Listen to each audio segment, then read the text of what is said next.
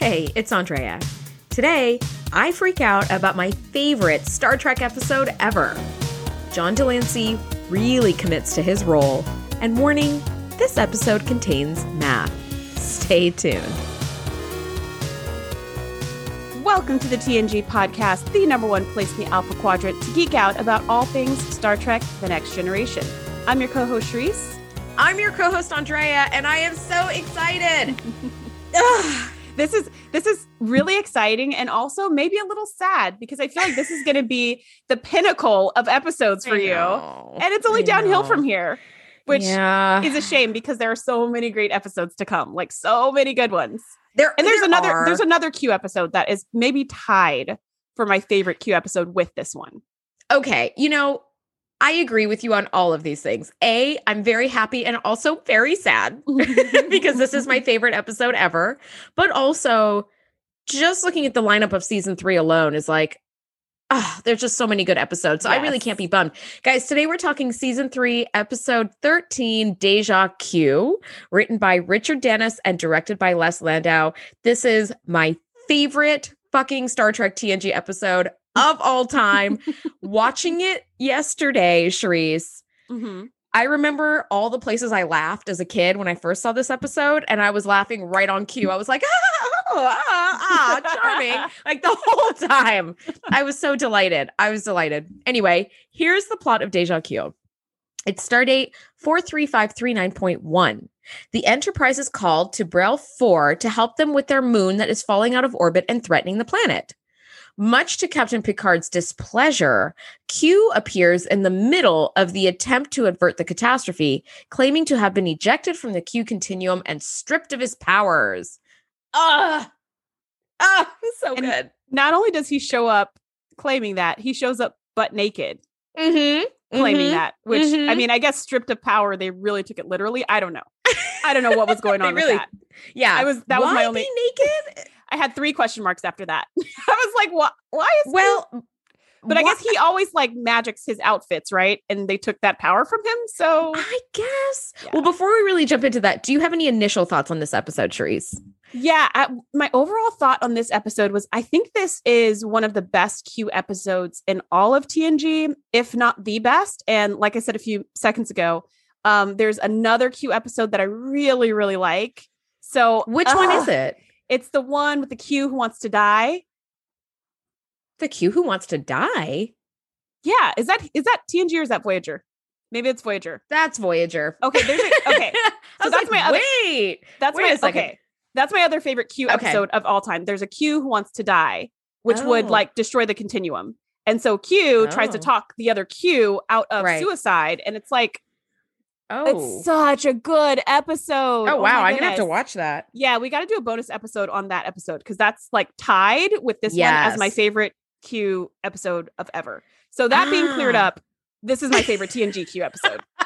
well, I will say there is another, I think it's season five. It's called um, True Q. And it's about that really adorable little blonde girl mm-hmm, who's like yeah, who's there to be like an mm-hmm. intern and turns out she's a Q and Q's trying to like take her back to the continuum and she's not having it. That one's also a really, really fun one too. Mm-hmm. Um, but this one is my favorite. My initial thought was just it is a delight from start to finish. Just all of it. The writing. Mm-hmm. Star Trek doesn't do comedy often and mm-hmm. if they do, they don't do it well usually. And this mm-hmm. is like a complete 180. It's charming, it's lovely. There's very funny puns. Mm-hmm. Q is mm-hmm. crabby, so he's unleashing his like razor sharp wit. It's just delightful. I love watching it. you know what this it. reminds me of? I feel like season three is like the season of do overs for all the trash episodes we had to endure in season one and two. This is the do over for that really stupid episode when they had that comedian on the holodeck trying to teach data oh, comedy. And yeah. it was just like, it was just so unfunny. It was painful. Yeah. This is like the do over for that because this is funny. Like everything Q says, you're like, ha ha. Like everything he says everything, is funny. Everything. There's nothing where and... you're just like, can we just 2x this bad boy? Like there's yeah. no moments like that. and Cherise, this one has Guinan, and Guinan like sticking it to Q for losing his powers literally and figuratively. I mean, mm-hmm. it is a mm-hmm. fucking buffet of delights this episode. Yes. All right. So, starting off, The ep- the Enterprise is working with the inhabitants of this planet Bre'el 4 to avoid having their moon fall out of orbit and cause this planet-wide destruction. I do want to talk about the Brellians, I'm going to call them. Their Mhm. clothes and their makeup. Mhm. Oh, so so seamless. so good and then their body language as well it kind of had this Mhm. like like east asian overtones with the way that they carried themselves and like held their hands and Yes, like kind of bowed as they talked and stuff and like the makeup was so it was like a fishy makeup i think i think star trek really crushes it on the fishy makeup like with the spots and kind of the the little whiskers were kind of like um not koi Like fish, carp, what are those like fish yeah carp Catfish. Yeah. yeah, yeah. Like the the makeup was so good. The only challenge with the makeup is that because they made the mouth look like a fish mouth, the Mhm. actors couldn't actually move their mouths. They couldn't articulate their lips. Not and so I'm much, pretty yeah. sure everything they said was dubbed over because you can't make like a P sound if you can't close your lips. so so I was like, yeah, the the words they're saying doesn't totally match with like the motions their lips are trying to make, but like I don't think they can actually talk in these costumes. However, Yeah. worth it. Totally worth it because the costumes look so good. The costumes were killer. Just all of the like folding of the fabric and Mhm. all of that, like the pleats and everything. Oh, so Ooh, killer. the set behind them and the, stu- and Yes. the science station that was all green. And it Mm. totally reminded me of the Matrix because it had these like green kind of strings of code or lights or who knows what. It looked awesome. it was it was amazing. I love it. Okay, so I have this like complete nerd spiral. Listeners, a warning. I got out paper and pencil and calculators and I did some math, okay? because this is a math warning. that's going to have to be our stinger from now on. it's like "Er, er, math warning. It'll be So- a red alert. So, all right.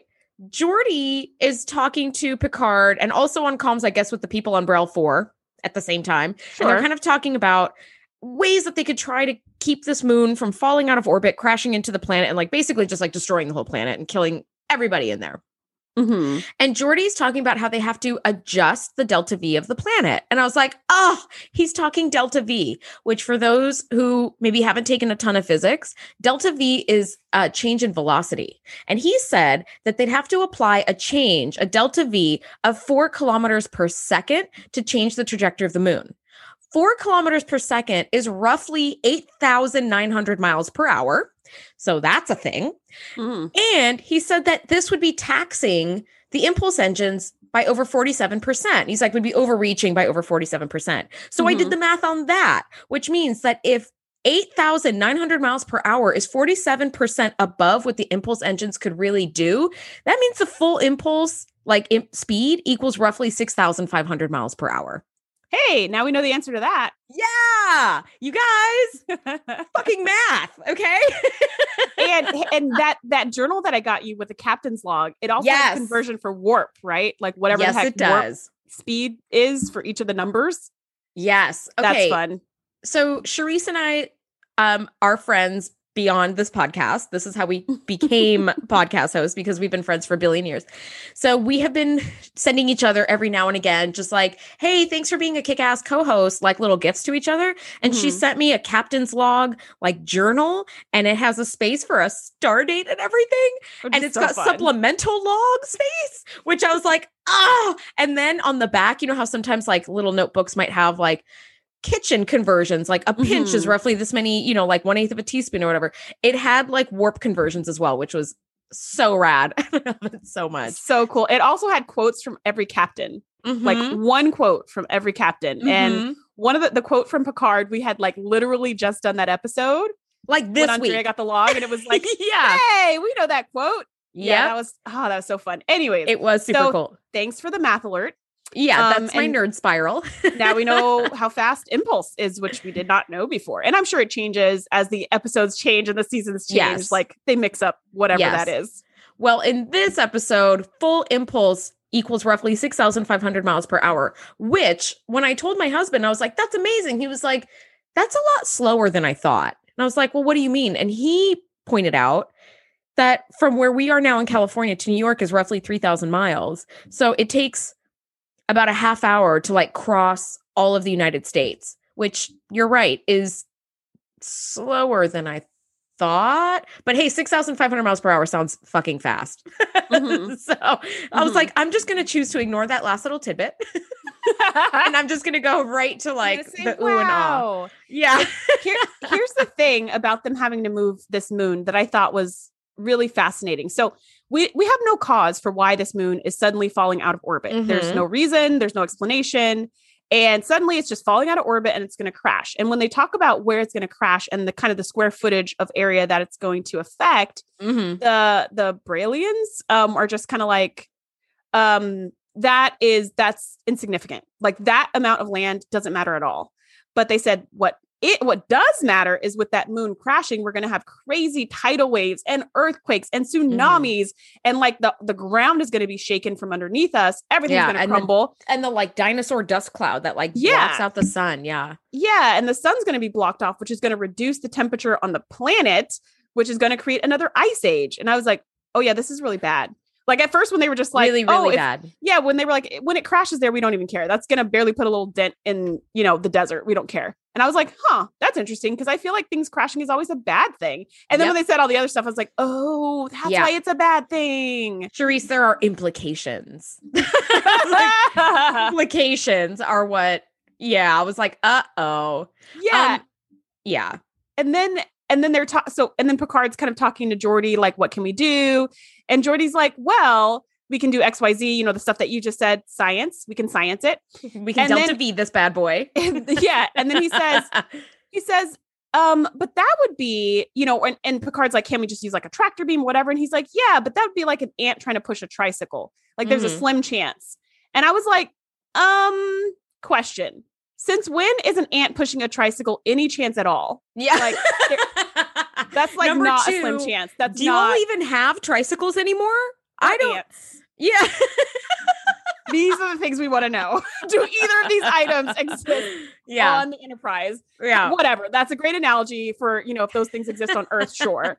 But I was like, that seems like no chance at all. That wasn't like, you know, a five year old pushing a tricycle. It was like an ant. I was like, that's like trying to fill Mhm. the Grand Canyon with a grape. There's no chance. There's no chance. It's not a But Charisse, no chance. but Charisse, it's a slim chance. So you're saying there's a chance. I'm saying there's no, Captain. What I'm saying is there's none. There's none. there's no chance, Captain. He's like, great, get on those plans. Like, right? "What?" He's like, did I mention that it's an ant pushing a tricycle up a hill and the tricycle is slowly squashing the ant as it rolls backwards? it's not, not really working. Which again would not be that slow. It would just smash No. it. And we'd be like, yeah, yeah, that we really never Yeah. stood a chance Who, on that one. who had the bright idea of putting this ant behind a tricycle? Anyway, we are spending way too much time on this analogy. so Okay. much, so much editing to be done on this episode. Okay, but as as they're attempting, they've got this first attempt underway to move the moon. We start hearing this very piercing sound, and it gets louder and louder and more piercing every second.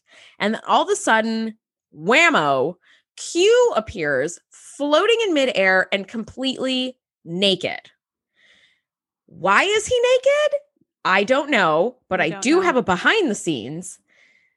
The production crew gave John de Lancie, who plays Q, to perfection, like a little cover uppy, G stringy kind of thing. Uh-huh. And he was supposed to be kind of like lying on this like plank of wood that was blocked by Picard, you know, because we see Picard from behind. hmm But John de Lancie is Juilliard trained and wasn't having it. So he shot that in front of that whole crew completely naked. No, you're kidding me. Completely naked. He That was did so not unnecessary. We didn't see his so lower half. unnecessary, man. We did. We didn't even see his feet. we just saw like his back and his Poor chest. Patrick Stewart just got a face full of Q. I and let me tell you- Patrick Stewart, everyone on the bridge and everyone in the crew of that was actually filming the episode was like, buddy. I was like, I'll be holding the turbo lift doors closed. I don't need to see that. I'll be on the other side. It's okay. So, as it turns out, he didn't really tell anyone he was going to do it. So he just showed up in his bathrobe on set and then dropped the robe.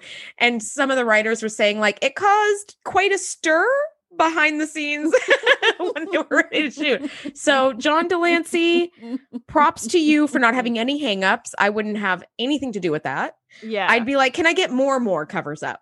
yeah.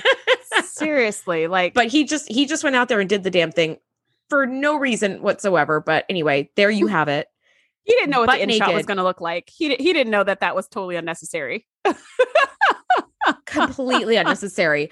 But so Q appears and then drops to the ground and then goes red alert. And you're like, oh, it's a Q episode. Yes.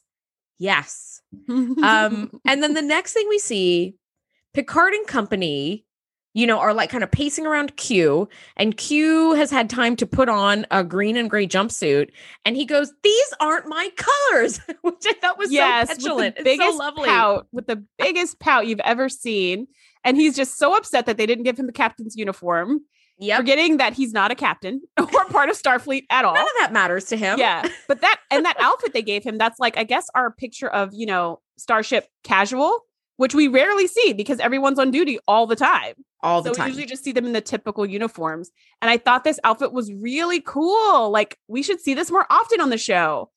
Yes, it just seemed like civilian downtime It clothing. perfect. It fit. Yeah. There was nothing weird about it. It wasn't a big oversized sweater that they used to put Wesley in all the time. Oh, poor We Wesley just like, sweaters. you know, those like Goodwill sweater finds that he was always wearing. And you're like, do they have a problem with like fitting in the 24th century? Yeah, because their uniforms are so skin tight, right? yes, But it's not like that. Like there's nothing about it that's weird or off.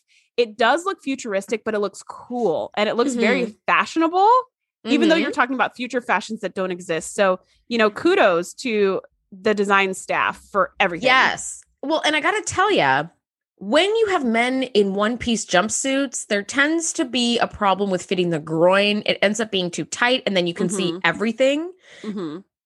This was not a problem. Like they did the fittings and the tailoring to perfection. Like there wasn't any awkward, like, oh dear God, why am I seeing everything like through your Mhm. clothes? It Mhm. was perfect. So Q claims to have been stripped by all of his powers and ejected from the Q continuum as a as like a punishment for spreading chaos among the galaxies. Um and I love that Q is like just a Loki. He is such a like mischievous, omnipotent thing, but he never creates like he doesn't go around like killing. He just is he's Loki. He's just like mischievous and gets under everybody's skin. Mhm. Um, and Q says in the fraction of a second that he was given to like think about where he wanted to be dropped off, because they're like, we're gonna just drop you off somewhere. He chose to be made into a mortal human and be dropped off aboard the Enterprise. And he says he says that Picard is quote the closest thing I have to it. you are the closest thing I have to a friend, Jean Luc. And Charisse, the famous Picard facepalm Mhm. is this episode. Mhm. I didn't know it was this episode. I was like, this I is didn't either. win. I didn't either. And also the like mariachi band at the end, that famous like GIF and me Yeah. was this episode as well. I was like, man, this episode's just like it's it's got some staying power. It's the gift that keeps on giving. I tell ya. I was like, it's my favorite episode and Q and the facepalm and the mariachi band. Like, there's nothing bad to say about this episode. Um, And then Q says, like, you know, he's trying to convince them that he's no longer a Q. And he goes, What must I do to convince you people? And Worf says, Die. And I was like, That's hilarious because it's true. Right. That's like the only thing you could do that could convince them. But I don't know if that Yep. works for you. Right. And then Q, Q's just like, Oh, very funny. Eat any nice books lately? And you're yeah. just like, he's such a little snot, right? Even Yes. when somebody gets gets him in a good one, he still has a good comeback for that. Yeah, eat any good books lately? I do love that. I love it. And and and at one point, you know, Q they they're like, "Listen, Q, this moon degrading orbit thing came out of nowhere. This must be you." And he's like, "I have I don't know what you're talking about. I've got bigger fish to fry than this fucking moon problem. Like, I don't have any powers. I'm mortal." And Picard says, "Hey, Worf, throw him in the brig then." And I was like, "Wonderful." Mhm. Wonderful. And then here we have this Q and Worf back and forth, which was so great. and I did Because if we remember, Q and Worf had some beef back in season one. Now that I'm Mhm. thinking about it, Q and Worf and Q and Tasha Yar, because Worf and Yar were kind of like interchangeable. the in same, one. yeah. and like he had he had beef with them, and he kept like just messing with the two of them specifically. So now it's like a chance for him to be like, just kidding with all that stuff I said and did before. We're friends. Yeah. It's like, mm, I Yeah. don't think Worf's falling Yep. for this. Worf is super not falling for it. And in the turbo lift, Q starts to describe the pitfalls that will face him as a mortal human. And I found the script and I like looked at it and I was like, God, just looking at the script alone, John de Lancie is just incredible in this performance as Q, like realizing, like he says, I'd be forced to cover myself with fabric because of some outdated human morality, to say nothing of being too hot or too cold, growing feeble with age, losing my hair, catching a disease, being ticklish, sneezing, having an itch, a pimple, bad breath, having to bathe. Like he's realizing all of these mm-hmm. things, and his face is just contorting in this, like, oh, you know. And I thought, mm-hmm. what incredible acting, incredible acting by John de Lancie. It is so good. And at some, this is just some peak comedy writing when Worf says, be quiet or disappear back where you came from. And Q says, I can't disappear any more than you could win a beauty contest, which is just so delightful. I'm like a 10 year old all over again. and I think it's, gosh, I think it was before this, or maybe it was after it. I don't remember exactly the the order, but where he was trying to convince Worf that they're like buddies, right? And he's like, Klingon. I should have been a Klingon. You know, yes. I kind of like a Klingon. I'm really a Klingon on the inside, right? He said all this stuff, and then he's just like, "Oh, it was right before this." And then he's just like, "Never mind. I hate Klingons. Klingons are stupid." Yeah, you're just like, "Oh gosh!" Like he couldn't even maintain that ruse. No, he couldn't. He couldn't. And and when Worf puts him in his place, Q says, "Please don't be, feel compelled now to tell me the story of the boy who cried Worf." fantastic. I laughed as a kid and I laughed yesterday while I watched it again. And I thought it was great. And I love that the worst insult that Q could level at Worf is Romulan. it's like, well, he has a good understanding of like geopolitical. Yeah. mm-hmm. Yeah, because Worf does pause and then keep walking. Like, I'm not even going to respond to that. Mm-hmm. And then Q is like, should have been a Romulan. yes.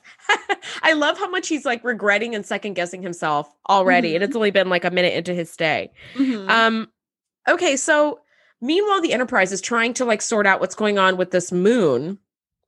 And suddenly the ship is washed in this white light. And it seems like they're being probed. Mm-hmm. And the mm-hmm. white light ends up like concentrating on Q, who appears to be like either asleep or unconscious in the brig. Seems like probably asleep. Mm-hmm. And it focuses on him. And then it's like bum, bum, bum, you know. So now we mm-hmm. know something else is happening. Um, and then Picard comes to visit Q and he's like, Look, I don't know what your game is, but we've got like millions of lives that we're trying to save here. So be mortal or pretend to be mortal or whatever the fuck. Like, get on with your game because we've got like bigger things to do. Mm-hmm. And Q's like, I have infinite knowledge of the universe. I could help you. And Picard really can't afford to not take that advantage. What would you do mm-hmm. in that mm-hmm. situation? I would have done exactly what Picard did. Like, I think in that situation where the moon's about to crash, like very shortly, mm-hmm. and all these people are going to die, I would also believe that Q is faking because he is a trickster and he always lies. So I would think he was faking. I would also want him to kind of come clean. But even if he's not faking, I agree that Picard couldn't afford to ignore his his knowledge mm-hmm. and that that could be of some help. And I also agreed with later on, him and Riker were kind of talking about like, you know, we're just going to drop him off at the nearest star base and keep it moving. And mm. I mm-hmm. also agreed with that. I was like, yep, get his help for this situation. Once the situation's under control, find the nearest star base and say, have a good life. Yeah. And then get them out of there. Mm-hmm. Absolutely. Absolutely. No, what about I'm, you? I'm so with, I'm so with you on that. I think I would do exactly the same where it's like, look, I can't afford to keep you in the brig. That, yes. Mm-hmm. On the chance that like you are just messing with us. Like, if you're going to mess with us, you're an omnipotent being. You can mess with us whether I want you to or allow you to or not. Mm-hmm. But if you're mm-hmm. really offering to help, then come and help because mm-hmm. we don't really have a lot of choices. We're down to an ant pushing a fucking tricycle up a hill. Okay. so we're down to not a slim chance, but no chance. No um, chance. Um, and I do like that Picard assigns Commander Data to keep watch over Q because this further, at least for me, reinforces that Data is the perfect neutral listener that mm-hmm. appeals to like many an outsider. It's kind of like the defector all over again. It is. And that's because Data has no hangups. Like yes. he doesn't have these prejudices, he doesn't have bad blood. Even people who we'll see in a future episode, um, even people who treat Data like crap, and we've seen mm-hmm. in past episodes, he's just kind of like, okay, like it doesn't phase him because he doesn't have emotions. So he can't be offended or upset or irritated or all these things So he's a really good go between um, because he doesn't have any of that baggage. And this was really fun for me to watch because I was like, oh, wow, Data is teaching Q about humanity. And Data says this great line where he says, it's ironic that you've achieved in disgrace what I've always aspired to be, mm-hmm. right? That Q has been like taken down a peg and turned into a human. And all Data's ever wanted to be was human. Yeah. And then for the rest of the episode, Q tries to convince Data that being a human sucks. and Data's not falling for it, right? He's he's like still he still wants that because he says, "Yeah, I have all the curiosity of a human. I have that need to explore, but I don't have any of the emotions, like the mm-hmm. satisfaction you get from exploring." Yeah. And I had never thought of that before, as big of a data fan as I am, and I was just like, "Oh, that sucks." Like it was a little heartbreaking, like, right? Yeah, it's like an itch you can never scratch. That yes. really sucks. Yeah, that made me that made me sad for Data, but then also it reminded me to not be sad for him because he can't feel the emotion of sadness but i felt sorry for him. Mm-hmm. i was like oh um well data ends up taking q. To main engineering and data and Geordi are working on for on a solution to move the moon's trajectory. And q is being very like ugh, like why do i even have to do this work? which reminds me so much of my students. Um but i thought that there was this very interesting explanation as to why the moon is suddenly falling out of orbit. And he says that it's obviously some celestial body passing too close to the moon at a right angle, probably a black hole or something. And I was like, ooh, this is kind of a neat, like, ooh, now we have an understanding a little bit better as to like why this is suddenly mm-hmm. happening. Um, but and course, now it could maybe not be Q if yes. it was some, you know, with this explanation, you're like, oh, that actually could maybe be a thing, right? It's yes. not just you messing around. Yes, because without a prior explanation, it's like uh, a moon all of a sudden starts falling out of orbit, and it's got like two cycles before it crashes into the planet. No, like that's that's a Q thing. But yeah, this is like, oh, okay, now we've got something else going on, and while they're figuring this out, um, Q hurts his back. he suffers his first ever like back spasm. Mm-hmm. And Dr. Crusher comes to his aid, and her bedside manner leaves much to be desired. Granted, it's Q, and and that's exactly like why. And she doesn't yep. believe him either. She's just like, "Oh, back pain, huh?" Like doesn't believe him either. And she's like, mm-hmm. "Huh? If I didn't see it in this tricorder, I would not believe it. You know, if I did not see it with my own eyes, I would not yes. believe it." So pretty much everyone is giving him the side eye, except yes. for Data. And, ex- and actually, except for Geordi too, because Geordi's like doesn't have the bandwidth to yeah i don't have time to be dealing that. with you yeah being here whatever i've got bigger things to worry about but i do think it's funny that there apparently is at least one medical treatment that hurts because it doesn't seem like a needle but dr Crusher crusher's like with this thing she's like and massaging like, him she's like yeah. massaging out the knots and i was like um no hypo spray don't you have a hypo spray that just relaxes the muscles so they stop spasming? Why I mean, would these days we this? can take a leave? but whatever. But like, she we can do it now. Him. And yeah. you could have and you could have taken, you know, an aspirin back when this was filmed in 1990. Yeah. So I was like, what? But then I thought to myself, why, of course there's a hypo spray. But she's gonna choose manual therapy because yep. it's Q. Because it's Q, right? Mm-hmm. Well, then Q's like, ow, I think. Huh. And it turns out he's hungry. So they head to 10 forward. Well, before that, before that, he does offer some help to Geordi about how to move the moon because they're like, what do you know? How can oh, you yes. help us? And he goes, well, the answer is obvious. You just need to change the gravitational constant of the universe. Of course. And Geordi's like, what? And he's like, I said change the gravitational constant of the universe. And mm-hmm. he's like, mm-hmm. and how do you propose we do that? And Q's like, I don't know. You just do it. Because as a Q, you just do it. And then I love, and you know, Geordi kind of storms off in a huff because he's like, this is ridiculous. And I actually can run some calculations on whatever yeah. I'm going to do. And Data so calmly just explains to him, well, I think what Geordi's trying to say, Q, is that doing that is beyond our capabilities. And I just I just love that how he described it like, yeah, changing the gravitational constant of the universe is beyond our capabilities. And Q's like, that's a that's unfortunate. Then I don't yeah. know what you're gonna do. And you're like, yeah, not that helpful. Not well, as helpful luckily, as we thought you'd be, Q. Luckily, Geordi's like, I can extend a warp like bubble, like a subspace bubble around the moon, and then we can kind of change like its mass the gravitational I... constant of the mm-hmm. moon. Yeah. Yes. So and then Q's up... like, "You're welcome." Yes. I'm going to 10 forward if anybody needs me. Yeah. Leaving poor Geordi to have to figure this out. So Which they go to- really he was doing anyways. So Yeah.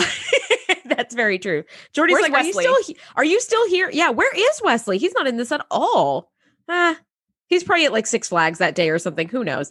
Anyway, so Data ends up telling Q that he's like, I don't know what I'm hungry for. So Data's like, I've seen people make choices with their food that like can impact them psychologically. For instance, when Counselor Troi um is feeling stressed, like she'll eat chocolate, like a chocolate sundae.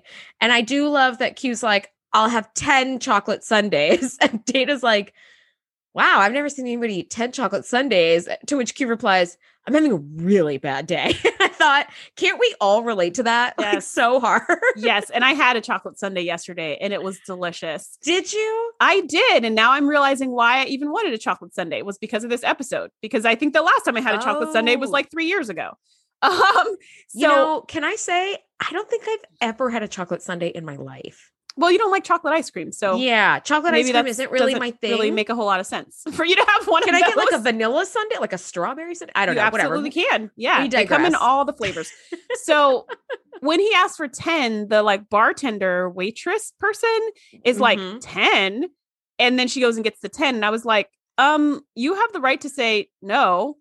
I'll give you one, and after you finish that, I'll give you one more, and we can keep Yeah. it going. You Yeah. don't have to actually get him ten, but they did. This is this is food service 101, especially with alcohol. If somebody goes in and orders five shots of something, you're like, let me get you two. And if you finish those two and you still seem okay, I'll get you one more. And then that's it. I'm not gonna get Yes. you five. Yeah. this is what should have happened, I think, Yeah. because Yeah. clearly Q has no self control. None. Uh, but he orders 10 and they they actually look really beautiful when they show up. They really do. Um, but then Charisse, our queen, Guinan, comes in and is like, Oh, I've heard you've been drummed out of the continuum. Like she is just living for this moment. Like she doesn't need the Mhm. tiger claw thing, you know, that that she did against Q like a number of episodes back. Like Mhm. she was like, Ooh. And Q sees her coming from a distance and he's like, I have not been looking forward to this moment because he knew when he decided to make the Enterprise his home that he was going to run into Guinan. Mhm. And so now he kind of has to eat all of his words that he's ever said to her it. over the past hundreds of years. and she's like, "Oh yeah." And it was a delight to watch. all of it. It was. And Data kind of informs her like Q claims to be mortal, but we're still not sure. Patent pending kind of thing. Like we still have to Mhm. see. And she gets this crazy fucking looking fork that I want to know like who made that? Mhm. Was and there where can I some get one? Designer in like Sweden making hyper futuristic forks? It does feel a little IKEA. Mhm. It does. It feels very 90s IKEA where everything was like ultra modern. Mhm. She stabs him in the hand and she's like, seems mortal enough to me when he like cries out in pain. Mhm. Um, and I love that she is there to witness that ball of light comes back into the enterprise and focuses on Q. And he like can't shake this. And eventually, you know, Geordi identifies um that he's able to like modulate the shield harmonics to block this like tachyon field of of like light. Mhm. And Guinan is like, ah, the Calamarain, like they're coming for you, Q. And as soon as he falls over, you know, like Geordi has saved the day with the modulating shields and Mhm. basically blocked the Calamarain. Q falls over and he's like, help me, help me. And I love that Guinan is there to have her just desserts, where she's like, how the mighty have fallen. It's like, Mhm. you knew she went right from there to her little office and wrote all this down in her diary and made like a, a log immediately because Totally she wanted to log relive entry. the shit out of this. Yeah. Wouldn't you? After the Q have been tormenting your people for eons? Yeah, and the and the Q or res- and this Q specifically was responsible for all of her family members being destroyed by the Borg. So it's like, Oh, there's Jesus, no I there's no love lost between them. Yeah. So she's kind of like, she just she walks up, and the way that the camera angle is, the camera's down on the floor with Q, Mhm. and it's looking up, and you just see you see Guinan looking down on him, just like, mm, no sympathy, couldn't care less. And then you see Data, who's all worried, yeah, even though he has like no emotions. He's like, oh, doing the head nods. Yeah. yeah. He's like, oh, he he was covered in light and then he fell down. This probably isn't good. What I loved about the sorry. calamari, He was covered in light and then he fell down. I mean, that's what he saw, right? He saw him like covered in light, and now he's on the ground and he's going to help. You're like, okay. Um, what I love about the calamarain, this is one of the things you and I talk about quite a bit on this show, is the fact that extraterrestrial life, if it does exist, will not look like a humanoid. Humanoid. Yeah. But oftentimes in movies and TV, it looks like that because we have to use human actors. So they've got to have two two arms, two legs, two eyes, two, you know, because that we have to put a human person in that costume, or else we have to use CGI or some other kind of techniques to create some non-human looking creature. And then Mhm. that oftentimes is an epic fail and turns out really bad. And then we just Yeah. go back to a human creature.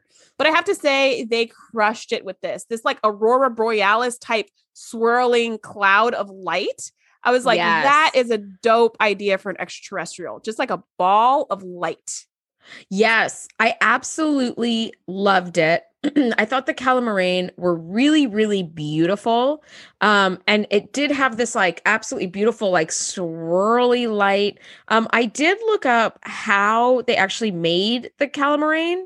Um, it was created using like some sophisticated laser rig Hmm. um, that they had to like rent just for like one day. Um, for production. But I thought that that was kind of neat. That's like, oh, you guys had to like, you couldn't just put some like glitter in, in like a jar of water and swirl it around. Like this was actually like way, way more sophisticated than that. Um, so I thought Yeah. that was kind of cool. And they said it was the calamarain are made of swirls of ionized gas. Mm-hmm. What? How just cool. cool is that? It's just cool. How cool is that? I know. I love that. So now, though, by this part of the episode, we and the Enterprise crew are starting to piece together that Q purposely chose the Enterprise as his home to protect him, f- knowing that other life forms were going to come after him as soon as he became mortal. He has Like the eons- yeah, like Guinan, Yep. like so many other creatures and organisms, like all of them. Second, the word came out that Q was mortal and vulnerable. He was not safe anymore. And so he Mhm. specifically chose the Enterprise to protect him, which I was like, damn, that was really calculating. And of course it was because you're Q, you Mhm. know. Um, but and he wasn't course- wrong because yeah. of course, you know, Picard, you know, and he said that he was like, you humans are weak. You always take care of people who are in distress. That's why I knew you would. Yeah. And you're just like, ooh, they hit you where it hurts, Picard. What are Yeah. you gonna do? Are you gonna be like anyone asking he was right. He was. I mean, they just did that in the Defector, right? A Romulan asked for asylum, and they're like, okay, like pretty much anyone could ask for asylum, and they're like, all right, because that's Yeah. like the that's like the rule next to the Prime Directive. The other rule that they actually don't break all the time is when anyone asks for asylum, they always say yes. yeah. So I was like, ooh, are they going to say it this time? Because I feel like this should be an exception to that rule. Yeah. Yeah. Because, and they said it later on when they were talking to him in the observation lounge. They were like, we cannot spend the rest of our lives defending you against every creature in the galaxy. And Riker's like, I didn't sign up for that mission. that was such a good point. Such a good point. And Yeah. Picard is like, you're right. Yeah, none of us signed up for this, like for Q babysitting duty. Like, there's no way. So as soon as this mission is over, we'll drop you off and we'll be on our way. And good luck to you, buddy. You know, with a little thumbs up as Mhm. we float away. Mhm. Um, yeah. So that was very calculating of Q to put himself there. But he can be of some service because the Enterprise keeps trying to solve this like Bre'el moon issue. Mhm. And this was my one bone to pick with this episode. Geordi says we can try again in the next moon cycle when the moon reaches its perigee. For those who are not super familiar, perigee is the point in the orbit of the moon at which it is closest to the planet. So, an orbit, moons rarely, if ever, orbit in a perfectly circle, circular pattern, right? It's more of an mm-hmm. oval. So, sometimes you're closer, sometimes you're fa- farther. So, when the moon is closest to the planet, that's perigee. When it's farthest away, that's apogee. So, we know that, okay, they're going to try again when the moon reaches its perigee. The bone I have to pick is at the end of this episode, they show a little diagram of the moon and it's in a perfectly circular orbit around the planet Bre'el 4. And I was like, you lied to us. You said there was perigee and there is none. well, but they did say that Q restored the moon to its original orbit or cha- or something like that. So maybe because maybe it did have some kind of circular motion originally before the black hole passed and knocked it out, and then it started doing this wonky shape, Mm. right? Because the reason why, like, I don't know why they waited to it's perigee because that's kind of like the worst idea because now it's closer to the planet. Yeah, and it's you gonna crash. Yeah, what you guys really want to wait for is apogee. Yeah, wait till that's it's farthest away and, then, push try. it and then push it with the yeah so maybe that was the mistake but like the fact that the black hole knocked it off of its normal orbit to me Mhm. makes sense that now it's going in this wonky like oval that's not Mm. even like a, a symmetrical oval right it's this wonky shape because it's coming closer and closer and closer to the planet so it's not like do you know Yeah. what i mean but yeah, Yeah, even more of a reason for them to push it when it's really far away because it would be further Yeah. and further and further yeah, away perigee is as yeah, well. yeah, yeah. Don't wait until like It's the creme brulee is right in front of my face to fire that sugar. Okay. Wait until it's like way far away because I don't want to catch on fire. That's all I'm Mhm. saying. so creme brulees and moons. Let's wait till apogee. same thing same thing yep Um, all right. Well, so Q joins the engineering team and he's trying to engage the tractor beam to alter the moon's orbit. And man, is he being a stick in the mud. And he's like, All right, people, this is what we're gonna do. And he comes in clapping. And Geordi's like, Q, get at the controls or get the hell out of here. And I was like, Yes, this is finally like the strength that Geordi Ugh. needs. And I love I it. love seeing Geordi like this. Yes. I love, love seeing Geordi like this because he's such a nice guy mm-hmm. that you never see him really take charge in a harsh way, which is which is awesome. Actually, that's not his style. He's not like Yeah. a he's not a Riker, right? He doesn't come in like, all right, people. Um, which I think Riker's lovely as well, but he doesn't Yeah. come in strong. He always comes in kind of like, I'm in charge. People listen to me. People respect me. This is what we're doing. But Mhm. here, Q is coming in like, all right, I'm the boss. And Geordi's not having any of that. And I love how he puts him in his place. And then, you know, Q is like, how dare he? And turns to Data like, um, who does he think he is? And I love how Data's just like, he thinks he's in command here. And he's right. And Q's like, oh. I was just like, I love that. Data That's was the thinks he is. perfect. Data was the perfect person to tell that to Q Mm-hmm. because he said it with no malice or spite or attitude because he doesn't have any of those things. Mhm. He just stated the facts, and I am a fact-based person, and I was like, "Facts!" Like I was snapping. I was so happy that somebody was like, "Listen, Q, you're not the big shit here.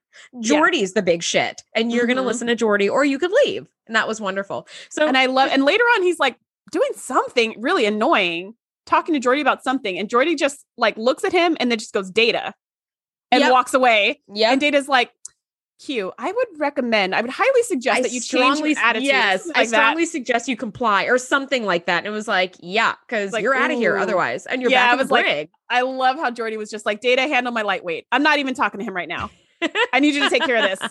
I'm You trying to stop this moon from crashing. Geordi didn't have the time to deal with it because he waited till fucking perigee to try to move this moon. If he would have waited till apogee, there would have been plenty of time. But That's whatever. fair. I digress. I digress. Much like the moon's orbit, I am digressing. Okay. this is why we have a podcast because I am so nerdy. I digress like the moon. all right. So um yeah, no, I really need to be in like stellar cartography. That's that's my field right there. Anyway, all right. So they have to lower the shields for some unknown reason to Which try makes to affect no sense. I was so like, what? again. Ugh. Again, the sh- okay. No, I wish don't. that the no, writers you don't. I wish the writers would just iron out the kinks in the shield issues. That's what I wish they would do. Just sit down, have yourself a little meeting, and figure out what the fucking rules are. Because the shields are up, but you can beam through. But then later you're like, we can't beam through because the shields are up. Wait, beam him up. Like, wait a minute, what? And then now you have to lower shields to try you to have never needed to lower shields to use a tractor beam. Those two things have nothing to do with one another. they're mutually exclusive. so whatever. Anyways, Anyway, yeah, I did write that in my notes. I was like, what? Well, okay, it allows the Calamarain to get in. So we're like, all right, we're gonna lower our shields and hope Q doesn't die, I guess. Most importantly, mark? let's take care of this moon. Yeah, really. So Q is now being attacked by the Calamarain because they wait for their moment to strike, and they do. And he's being lifted up by the Calamarain, which I didn't know light could lift you. Where where So where were they trying to take him? Because I think they were gonna go- beam him through something because Data Data snacked snatched uh, snatched him before he could like keep going. I don't he know because they like, can go through. the bulkhead. they can go through. So Oh, maybe I don't know. maybe if they wrap him in their in their light. yeah, and they could- had they had wrapped him in their light. So I don't Mm. know, but it doesn't really matter because their end goal was to kill him. So whether they Yes. left him or took him, whether they just squeezed the life out of Yeah, him right why there not in just zap him? yeah. Well, they had many Just many zap him. flavors, but maybe they wanted to torture him first. I really don't know what they were thinking. But I was thinking because the way they kept hitting the ship, like how Yeah. the Calamari were hitting the ship. I was like, are they going to crash the ship just to k- kill Q? Because that sucks. that sucks but again this is a different a completely different alien race they may not have the same like value of life that or it Starfleet may be worth it just to get Yeah. Q. it might be it might be but yeah so data jumps in to save q basically costing himself some major health points Mhm. and you know they're trying to like get q back to not q they're trying to get data back together you know in sickbay and q really realizes that he would not have done the same for data and Mhm. Captain or Picard anybody is like, really. I don't have time for your like self-aggrandizing and like self-pitying bullshit. Like again, millions of lives at stake. Take your pity party somewhere else. Mhm. And this is a real turning point for Q because the more he learns about humanity, he realizes that he is not remotely cut out for it at all. Mhm. Um, Mhm. and as this sort of last gesture, he tells Data, who at this point like is awake, but he still can't speak yet because they haven't got that all sorted out. That he's like, "You're a better human than I will ever be." And I was like, "That's kind of a nice thing to say. You didn't have to Mhm. say that. I mean, it's definitely self pitying, Mhm. but." You know, he gave Data little points. And that's really satisfying to see Q change, even though he changed like in a microscopic, you know, three centimeters to the left sort of a way.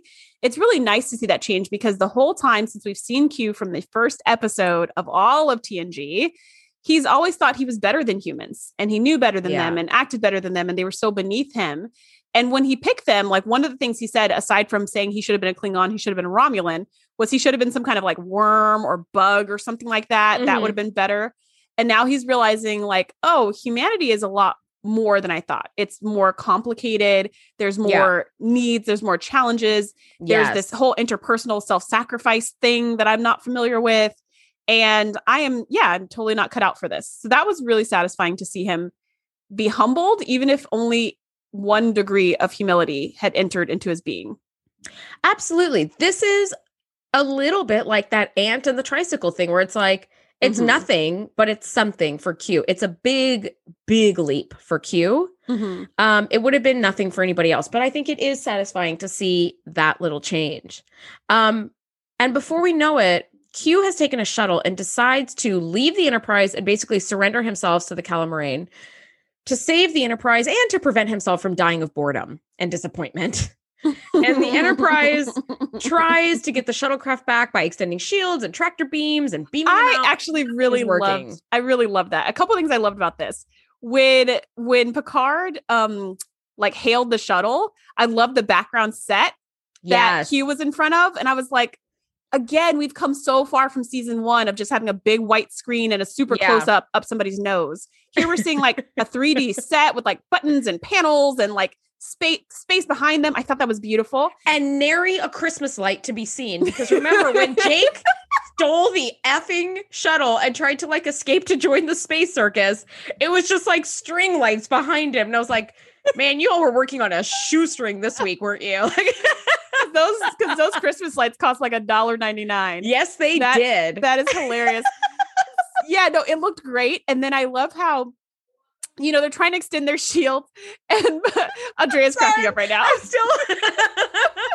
yes, thank you. Anyway, that was for those. You know, that was in somebody's garage. And they Yeah. were just like, They're like, I guess I could bring these in. I mean, my wife's been trying to get rid of them. yep, it's the middle of June. You got Yeah. a box of Christmas lights. Let's donate them to the cause. So we've come so far from that. And as Yeah. Picard is like, you know what? Transport the shuttle back into the cargo bay or into the shuttle bay. Mhm. um he he's like this goes against my better judgment but you know what it's a perfectly good shuttle and i just thought that was really hilarious and you don't really see picard cracking jokes ever so that Well, was nice I- too I think it was definitely him like covering for, you know, because Riker gave him like that kind of churlish little like, ah, trying to Mhm. save Q kind of look. exactly And I Uh-huh. love that that was Picard's way of sort of covering himself. He's like, well, we don't need to lose the shuttle, you know? Yeah. it's a good shuttle. that was pretty perfect. So here's a first in all of Star Trek. Um, we see another Q. And it's the first time we see another Q in Star Trek at all. Um, and the other Q, I'm just going to call him Q2, tells our Q that he would be content to let him meet his end with the Calamarain, except for this teeny little selfless act of sacrificing himself to save the Enterprise at the end. And Q2 is like, look, I can't go back to the continuum and tell them you committed this selfless act just before the end. If I do, there's going to be questions and explanations for centuries. And I thought that that Q, that actor who played Q2, did a Mhm. fantastic job. Like yet another just sort of like cavalier, like, ugh, I guess, you know, because the Q can't be bothered with like mundane little trivialities. This Mhm. is so beneath them. And here he is having to deal with this. And he's just like so annoyed. And I thought that that was so well played. It was delightful. And at one point, he kind of throws up his hands and he's like, ah, you know, all right, you got your powers back. And that was kind of that. And I thought, I love that it's not this whole like, swing, swing, swing, you know, like Mm, light mhm. thing where he's just like, "Mm, you got your powers back. And it's just as simple as that. It's really And- smart on their on their part, right? Because it's not like Star Wars where you have to see the Force, and now you've got to go in and add the CGI and the color and the light and all of that. Yep. Yep. You just simply say your powers are back, and they're just like, "Oh yay, my powers are back!" Yes. and we all believe it. We didn't need Yes. anything, no proof. Yeah, absolutely. And we believe it because they're so omnipotent. Like they don't even need to do like a fucking Light laser light show. Yeah, they Mhm, don't need it. And I love that Q snaps himself into a captain's uniform because that's where he believes he fits and immediately snaps the calamarain into his hand. And he's like, if you think I tormented you before, just wait until you see what I can do to you now. And I love that Q2 pops his head back through the bulkhead of the shuttle and he's like, still watching you, Q. And he's like, just, just checking. And then like blows them away Mhm. his hand. I Yeah. thought that was delightful. And then we So we saw he didn't really learn his lesson at all. not even remotely. And if he had learned his lesson, would it really have been Q? But then we get my favorite scene of all time for TNG, where Q appears on the bridge in full mariachi regalia playing La Paloma, which is a very famous song.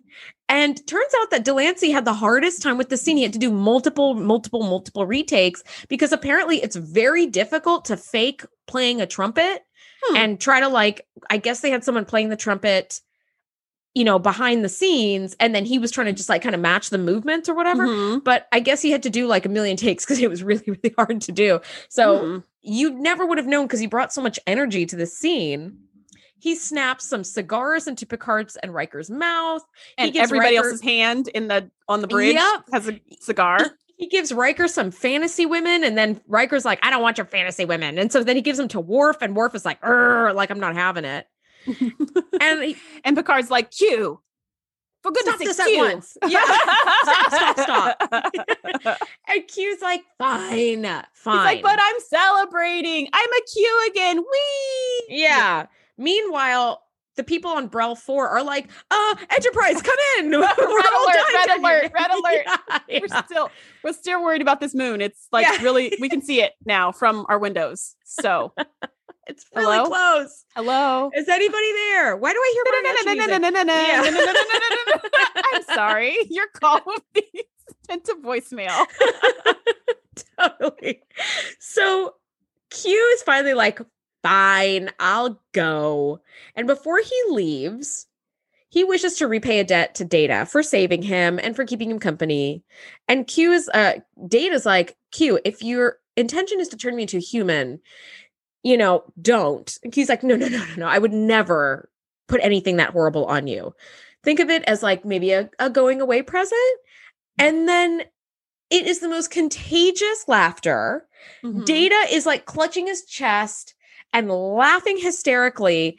And I remember crying tears of laughter as a kid watching that for the first time because laughter for me is super contagious. Mhm.